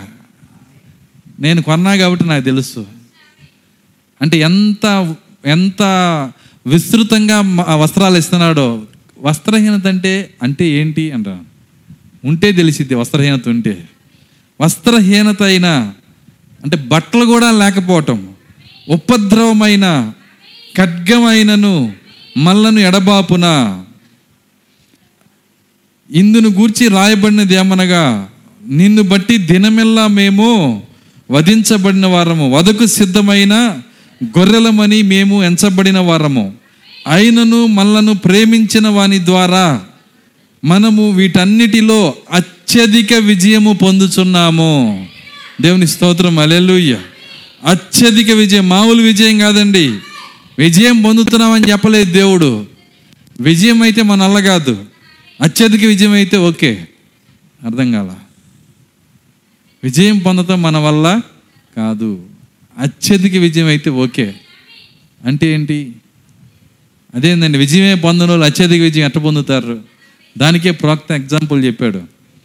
ఒక పెద్ద మైక్ టైసన్ లాంటి బాక్సర్ ఆయన రింగుల్లో దూకి ప్రపంచంలోనే భయంకరమైన మనుషుల్ని గుద్దుతో చంపేసిన వ్యక్తులతో పోరాడి మరి ఒళ్ళంతా రక్తమైపోయి ఒళ్ళింట దెబ్బలు ఆ రక్తము రక్తంతోనే వచ్చిన ఆ- కప్పు పట్టుకొని సంతోషం తట్టుకోలేక ఇంటికి పరిగెత్తుకుంటా వెళ్ళాడంట. వెళ్ళి తలుపు కొడితే చక్కగా స్నానం చేసి చక్కగా మరి సిద్ధపడిన భార్య తలుపు తీసిందంట. తీసినప్పుడు ఆమె ఏ కష్టపడలా ఏసీ రూమ్లో బయటకు వచ్చింది. ఆమె చేతిలో కప్పు పెట్టేశాడంట. ఆమె చేతిలో ఈ కప్పు పెట్టేశాడు. ఇప్పుడు దాని కప్పు ఎవరు పొందుకున్నారు? ఎలా పొందుకుంది? విజయంతో కాదు విజయం ఈయన పొందాడు. అత్యధిక విజయం ఆమె తీసుకుంది. దేవుని స్తోత్రం అరేలుయ్య పోరాడి జయించేది విజయం పోరాడకుండానే జయించేది అత్యధిక విజయం. కాబట్టే ఆ ఆ పెనుయేలు దగ్గర యాకోబుతో దేవుడు ఏమంటున్నాడంటే నువ్వు దేవునితోనే పోరాడి జయించితివి. సాధ్యమేనా దేవునితో పోరాడి జయించటం? ఒక మనిషి మానవ వ్యక్తి. కానీ దేవుడు అత్యధిక విజయం ఇచ్చాడు కాబట్టి జయించాడు. దేవుని మాట సత్యం కానీ అది అసాధ్యం. అత్యధిక విజయం వల్ల మాత్రమే దాన్ని ఆయన పొందుకోగలిగాడు. కాబట్టే ఆ అత్యధిక విజయమే ఈరోజు నీకు నాకు దేవుడు ఇస్తున్నాడు. ఎలా ఇస్తున్నాడు? అయినను మనము ప్రేమించిన వాని ద్వారా మనలను ప్రేమించిన వాని ద్వారా. ఇక్కడ మాటలు వాడేటప్పుడు చాలా జాగ్రత్తగా వాడతాడు ఆయన. మనము ప్రేమించిన వాడు కాదు మనలను ప్రేమించిన వాడు. రెండిటికి చాలా తేడా ఉంది. మనము ప్రేమిస్తే మొదటి స్థానం మందయిద్ది. కాదు మనం ప్రేమించిన వాడు కాదు ఆయన. మనం ఎందుకు ప్రేమిస్తున్నామంటే మొదటిగా ఆయన ప్రేమించాడు గనక. ఆయన ప్రేమించాడు కాబట్టే మనం ప్రేమిస్తున్నాము. మనలను ప్రేమించిన వాని ద్వారా మనము వీటన్నిటిలో అత్యధిక విజయము పొందుచున్నాము. ఇప్పుడు లిస్ట్ ఇచ్చాడు మళ్ళీ. మరణమైనను జీవమైనను దేవదూతలైనను ప్రధానులైనను దేవదూతలైనను పడిపోయిన దేవదూతలైనను మూడో వంతు దూతలైనను ప్రధానులైనను లూసిఫర్ అయినను వింటున్నారా? ప్రధానులైనను ఉన్నవైనను రాబోవైనను అధికారులైనను ఎత్తైనను లోతైనను సృష్టించబడిన మరి ఏదైనను? మన ప్రభు అయిన క్రీస్తు యేసునందలి దేవుని ప్రేమ నుండి మనలను ఎడబాప నేరవని రూఢిగా నమ్ముచున్నాను. అందుకే రోమా ఎనిమిది ఇరవై ఎనిమిది. రోమా ఎనిమిది ఇరవై ఎనిమిది. ఏమన్నాడు రోమా ఎనిమిది ఇరవై ఎనిమిది? దేవుణ్ణి ప్రేమించి సేవించు వారికి అందరికీ దేవు అనగా ఆయన సంకల్పం చొప్పున పిల్ల పిలవబడిన వారందరికీ మేలు కలుగుటకే సమస్తము సమకూడి జరుగుచున్నవి. ఈ ఎనిమిదిలో ఉన్న వ్యక్తి ఆ ఎనిమిదిలోకి వెళ్ళి తీరతాడు. దేవుని స్తోత్రం. అలెలుయ్య ఈ ఎనిమిది నిత్యత్వం ఈ ఎనిమిది నిత్యత్వం ఇది నిత్యత్వం ఇది నిత్యత్వం ఇది కాలం. వింటున్నారా? నువ్వు ఇక్కడ ఉన్నావు. ఈ కాలం దగ్గర ఉన్నావు నువ్వు. నడుము వంగిపోయిన రెండంకిలాగా అర్థమవుతుందా? పాట కూడా ఉంది కదా నడుము వంగిపోయిన రెండంకిలాగానే రెండు మనసులు రెండు. రెండు రకాల ఆలోచనలు కాస్త దేవుడు కాస్త లోకం. కానీ నువ్వు గనక ఎనిమిదిలో ఉన్నట్లయితే నిన్ను తిరిగి ఆ ఎనిమిదిలోకి వెళ్ళకుండా ఏది ఆపలేదు అంటున్నాడు ఆయన. ఈ చెప్పబడిన లేఖనాలన్నీ ఈ ఎనిమిదికి సంబంధించినవి. ఈ ఎనిమిదిలో నువ్వు ఉంటే ఆ ఎనిమిదిలోకి వెళ్ళకుండా ఏది ఆపలేదు. ఉన్నదైనా రాబోదైనా సృష్టించబడిన మరి ఏదైనా దేవదూతలైనా ప్రధానులైనా. అమ్మో నా దగ్గరికి పెద్ద దెయ్యం వచ్చిందండి. ఎంత ఎత్తు ఉంది ఎంత ఎత్తుంటే ఏంది? దేవుని సంకల్పం ముందు ఏది నిలబడలేదు. దేవుడు ఆల్రెడీ డిటర్మైన్ చేశాడు ఆయన. ఆయన తీర్మానం చేశాడు. ఈ పక్క ఉన్న వాళ్ళు ఆ పక్కకి వెళ్ళి తీరతారు.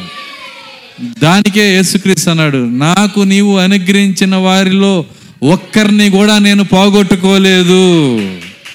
ఒక్క వ్యక్తిని కూడా నేను పోగొట్టుకోలేదు ప్రభువా. నువ్వు ఎవరిని ఇచ్చావో వాళ్ళని నేను నేను పోగొట్టుకోలేదు. నిజమది. కాబట్టి మన మన ప్రారంభము మన యొక్క స్థితి అదన్నీ భూ సంబంధమైన విధానంలో మనం చూడకూడదు. ఆయన వాక్యమై ఉన్నాడు మనం వాక్యమై ఉన్నాం. అందుకే ఆయన అంటున్నాడు ఏమంటున్నాడంటే మనం గనక నిజంగా అట్లాంటి విశ్వాసం కలిగి ఉంటే నీ విశ్వాసానికి పరీక్ష వస్తుంది అన్నాడు ఆయన. నీ విశ్వాసానికి పరీక్ష వస్తుంది. విశ్వాసము పరీక్ష రానంతసేపు అందరి విశ్వాసం ఒకటే. పరీక్ష రానంతసేపు అందరి విశ్వాసము ఒకటే. ఎవరినైనా అడుగు. టెన్త్ క్లాస్కి వెళ్ళి నేను అడిగేవాడిని బాగా చదువుతున్నారా? బాగా చదువుతున్నానండి. ఏ పిల్లల్ని గదిలిచ్చినా? ఎట చదువుతున్నారు? బాగా చదువుతున్నాం. మరీ గట్టిగా గంటాపదంగా చెప్పిన వాళ్ళకి నలభై నలభై కూడా రావు. అర్థమైంది నేను చెప్పింది? ఈ బాగా చదువుతున్నామని ఆ ఆ క్లాసులో వంద మంది ఉంటే ఎంతమందిని అడిగినా అందరు నుంచోబెట్టి అడిగినా బాగా చదువుతున్నాం బాగా చదువుతున్నాం. బాగున్నాం బాగున్నాం ఎత్తపడతాం ఎత్తపడతాం అర్థమైంది నేను చెప్పింది. ఇప్పుడు క్లాస్ రూమ్ ఏంటో కాదు సంఘమే. అయితే వీళ్ళకి ఒక ఎగ్జామ్ ఇచ్చినప్పుడు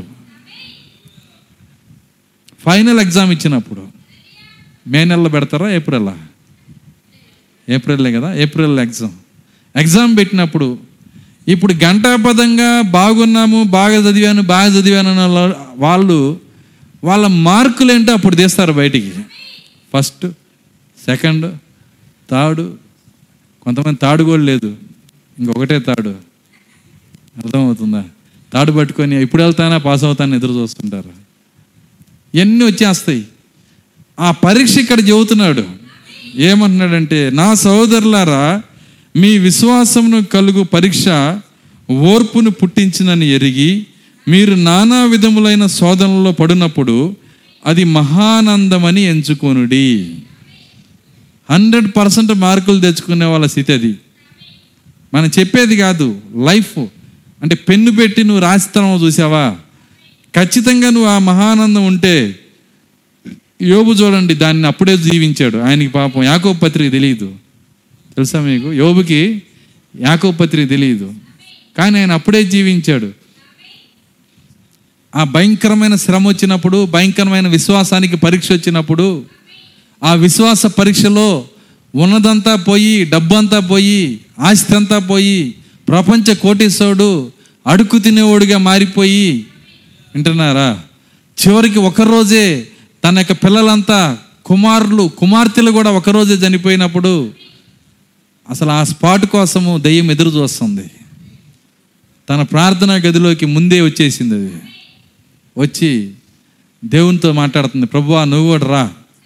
నా విజయం నీకు చూపిస్తాను ఉంటుంది నేను నేను ఏ స్థితి అయితే నేను కోరుకున్నానో ఆ స్థితికి వ్యక్తి వచ్చాడు. ఇప్పుడు ఇతనిలో నీవు చెబుతున్న విశ్వాసం లేదు అని నేను నిరూపిస్తాను. రా అని చెప్పి ప్రభువుని తీసుకొచ్చింది. ప్రభు ఓ పక్క నిలబడ్డాడు. దయ్యం ఓ పక్క నిలబడింది. ప్రార్థనా గదిలోకి వెళ్ళే టైం వచ్చింది. యోబు అందులోకి వచ్చాడు తలుపు తీసుకొని. వచ్చి ప్రార్థన స్థుతులతో మొదలుపెట్టాడు అంటాడు ప్రభువా నీకు స్తోత్రము నాయన. నీ నామానికే మహిమ కలుగును గాక. నీకు స్థుతులు కలుగును గాక. నీకు స్తోత్రములు కలుగును గాక. స్థుతిస్తూ ఉంటే చెవులు పగిలిపోతున్నాయి దానికి. ఈ రోజు జరిగింది ఏదన్నా మాట్లాడతాడేమో ప్రార్థనలో అని ఓర్పుతో వింటుంది. అప్పుడు అంటున్నాడు నేను ఈ లోకంలోకి దిగంబరిగా వచ్చాను. దిగంబరిగాని మళ్ళీ నీ దగ్గరికి వస్తాను. నేను ఎనిమిదిలో ఉన్నాను మళ్ళీ ఆ ఎనిమిదిలోకి వస్తాను. మధ్యలో విషయాలు నాకు అనవసరం. దేవుని స్తోత్రం అలెలుయ్య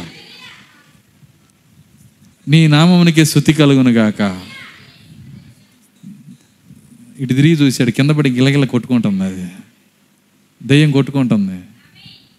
కొట్టుకుంటా ఒక మాట ఉంది అయ్యా మీరు పరలోకంలో తనినట్టుంది నాకు అంటున్నాను పరలోకంలో నన్ను కింద పడేసేటప్పుడు ఒక గుద్దు గుద్దారే అట్ట కొట్టాడు నీ కుమారుడు. దేవుని స్తోత్రం అలెల్లుయ్య నువ్వు వాక్యమును జీవించినప్పుడు నీ నీ పరీక్ష విశ్వాసం పరీక్షించబడినప్పుడు వాక్యంలో నువ్వు నిలబడినప్పుడు నీ ఆలోచన వాక్యమైనప్పుడు నీ తలంపులు వాక్యమైనప్పుడు వాక్యానుసారమైన జీవితం నువ్వు తీసుకొచ్చినప్పుడు నీ విశ్వాసాన్ని నువ్వు నిరూపించినప్పుడు దేవుని స్తోత్రం అలెల్లుయ్య అప్పుడు నీవు ఆయన కుమారుడు అని ముద్ర వేయబడతావు. నువ్వు ఇప్పుడు అప్పుడు ఆయన కుమారుడు కుమార్తెవని దేవుడు నీకు ముద్ర వేస్తాడు. తెలుసా? ఆయన ముద్ర వేయటానికి తిరుగుతున్నాడని ఇప్పుడు సంచరిస్తున్నాడని. దేవుని పిల్లలకి ఆయన ముద్రిస్తున్నాడని తెలుసా మీకు? అది ఒక వేరే కార్యం తర్వాత చెప్తాను నేను. చూడండి ఆయన ఆ ముద్రించే దూత తిరుగుతున్నాడు. మీ లలాటముల మీద ముద్రించడానికి అయితే ఆ ముద్ర పడాలంటే నీ నిజమైన క్రైస్తవ జీవితాన్ని దేవునికి నువ్వు చూపించాలి. నిజమైన వధువు జీవితాన్ని నువ్వు చూపించాలి. ఆయన కొరకు నువ్వు నిలబడాలి. ఇదొక్కటే కాదు. ఏ విషయము చేస్తున్నా ఇది వాక్యమేనా? ఇది వాక్యంలో ఉందా? నేను మాట్లాడుతున్నా అది వాక్యంగా ఉందా? నా తలంపులు వాక్యంగా ఉన్నాయా? నా నిర్ణయాలు వాక్యంగా ఉన్నాయా? నా ఆలోచనలు వాక్యంగా ఉన్నాయా? మనల్ని మనమే పరీక్ష చేసుకునే శక్తి మనకు ఉండాలి. ఎప్పుడు అది మనకు వస్తుందంటే ఆరవ ఇంద్రియము ఉంటేనే. ఆ ఆరో ఇంద్రియం నిన్ను ఆ విధంగా చేస్తుంది. ఆ ఆరో ఇంద్రియం నిన్ను దేవునికి ఇష్టడిగా మారుస్తుంది. ఆ ఆరో ఇంద్రియం దేవునికి ఇష్టమైన విశ్వాసం నీకిస్తుంది. విశ్వాసము లేకుండా దేవునికి ఇష్టమైనట అసాధ్యం అన్నాడు ఆయన. ఆ విశ్వాసము దేవునికి ఇష్టడుగా చేసే విశ్వాసము ఆరో ఇంద్రియం థియోఫని ఈరోజు మనం ఎత్తబడటానికి ఎత్తబడే శక్తి రావటానికి దేవుడే రెండు అడుగుల దూరంలో పక్కకు పంపించేశాడు ఆయన. ఈరోజు నీ పక్కనున్న థియోఫని ఏం చేస్తుంది? థియోఫని డ్యూటీ ఏంటి? తెలుసా? ఒకే ఒక డ్యూటీ నిన్ను దేవునికి ఇష్టడుగా చేయటమే. విశ్వాసం లేకుండా దేవునికి ఇష్టడిగా ఉండుట అసాధ్యము. మీకు తెలుసా? హానోకి ఎత్తబడటానికి ముందు దేవునికి ఇష్టడుగా ఉన్నాడు. అదే విశ్వాసం వలన. ఈరోజు ఆ హానోకి అది నీడ ఇది నిజస్వరూపము. మనము దేవునికి ఇష్టడుగా ఉండాలంటే నీ ప్రణాళికలు పనికిరావు నీ సొంత నీతి పనికిరాదు నీ సొంత జ్ఞానం పనికిరాదు నీ ఆలోచనలు పనికిరావు. ఆ థియోఫని నీకు ఆలోచన చెప్పాలి. ఆ వాక్య శరీరం నీకు ఆలోచన చెప్పాలి. నీ ఆలోచనలు వాక్యంగానే మార్చబడాలి. నీ నిర్ణయాలు వాక్యంగానే మార్చబడాలి. నువ్వు మాట్లాడుతున్న అందులో వాక్యం ఉండాలి. దేవుని స్తోత్రం అలెలుయ్య ఒకసారి పౌలు గారి మీద నిందలేస్తున్నప్పుడు ముగిస్తున్నాను నేను. నిందలేస్తున్నప్పుడు కోపం ఎక్కువైపోయింది పౌలు గారికి సభలో. ఏమన్నాడంటే సున్నం కొట్టిన గోడ దేవుడు నిన్ను కొట్టునన్నాడు ఆయన. ఏమన్నాడు? సున్నం కొట్టిన గోడ దేవుడు నిన్ను కొట్టును అనంగాల్ని పక్కన ఎవరు అంటున్నారు ప్రధాన యాజకుడితో ఇంతేనా మాట్లాడేది? అన్నాడు. ఓ ప్రధాన యాజకుడా నాకు తెలియలేదు. నీ నీ నీ అది కూడా రా లేఖనం ఇలా రాసి ఉంది. ప్రధాన యాజకుడిని గౌరవించమని నన్ను క్షమించమంటున్నాడు ఆయన. వెంటనే వాక్యం ఏం చేస్తుంది? మార్పు తీసుకొచ్చేస్తుంది. ఏ విధంగా తీసుకొస్తుంది? ఆరవ ఇంద్రియము పౌలు గారు కలిగి ఉన్నారు గనక. అంత కోపం కూడా ఒకసారి ఎగిరిపోయింది ఆయనకి. దేవుని స్తోత్రం అలెలుయ్య ఆ జీవితం కొరకే దేవుడు ఆ పరలోకంలో థియోఫని ఉంటే నువ్వు దాన్ని జీవించలేవు గనక. నీకు రెండు అడుగుల దూరంలో పెట్టేశాడు దేవుడు. జస్ట్ నిన్ను చేత్తో ఆడించవచ్చు నీ కోపం వచ్చినప్పుడు నాలుకని బిగించేది ఆ థియోఫనియే. అర్థమవుతుందా? నీ ఆలోచనలు చెడిపోయినప్పుడు నీ మెదడు మీద ఒకటి కొట్టి సరిచేసేది ఆ థియోఫనియే. నీ కాళ్ళు వేరుగా పరిగెత్తున్నప్పుడు నీ కాళ్ళని బంధించేది ఆ థియోఫనియే. దేవుని స్తోత్రం అలెలుయ్య నిన్ను సంపూర్ణంగా మార్చడం కోసం వాక్య శరీరాన్ని నీకు రెండడుగుల దూరంలో ఉంచాడు. ఎందుకంటే శరీరం మార్పుతో మరణమును మింగి ఎత్తబడే శక్తి నీకు కావాలి గనక. దేవుని స్తోత్రం అలెలుయ్య చాలాసార్లు నేను అనుకునేవాడిని రెండు అడుగుల దూరం ఎందుకని? దాని ఆన్సర్ దేవుడు మాట్లాడుతున్నాడు. ఎత్తబడే శక్తి కావాలంటే థియోఫని నీకు రెండు అడుగుల దూరంలో ఉండాలి. అయితే ఎత్తబడే ఆ క్షణము ఒక్క అంగుళం కూడా దూరం ఉండదు. ఆ థియోఫని నీలోనే ఉంటుంది. ఆ ఆరో ఇంద్రియం నీలోనే ఉంటుంది. దేవుని స్తోత్రం అలెలుయ్య ఇక జన్మలో లేదంటే ఇంకా నిత్యత్వంలో కూడా ఎన్నడూ నిన్ను విడిచిపెట్టి వెళ్ళదు అది దేవుని యొక్క ఉద్దేశం కాబట్టి ఇప్పుడు మనకి తెలిసింది చాలా కొద్దిగా ఈ లోకంలో మనం చూస్తుంది చాలా కొద్దిగా మనం చూస్తున్న కార్యాలను బట్టి జడ్జి చేసుకోవద్దు మనం తెలుసుకున్న కార్యాలను బట్టి నడవద్దు చూస్తున్న దాన్ని బట్టి వెళ్ళవద్దు వెలుచూపును బట్టి వెళ్ళవద్దు విశ్వాసాన్ని బట్టి నడవండి దేవుని వాక్యాన్ని బట్టి నడవండి అప్పుడు దైవ జ్ఞానంతో నడవండి అప్పుడు ఎత్తబాటులో మనం వెళ్ళగలుగుతాము. దేవుడు తన వాక్యం దీవించును కాక ప్రార్థించుకుందాం కళ్ళు మూసుకుందాం.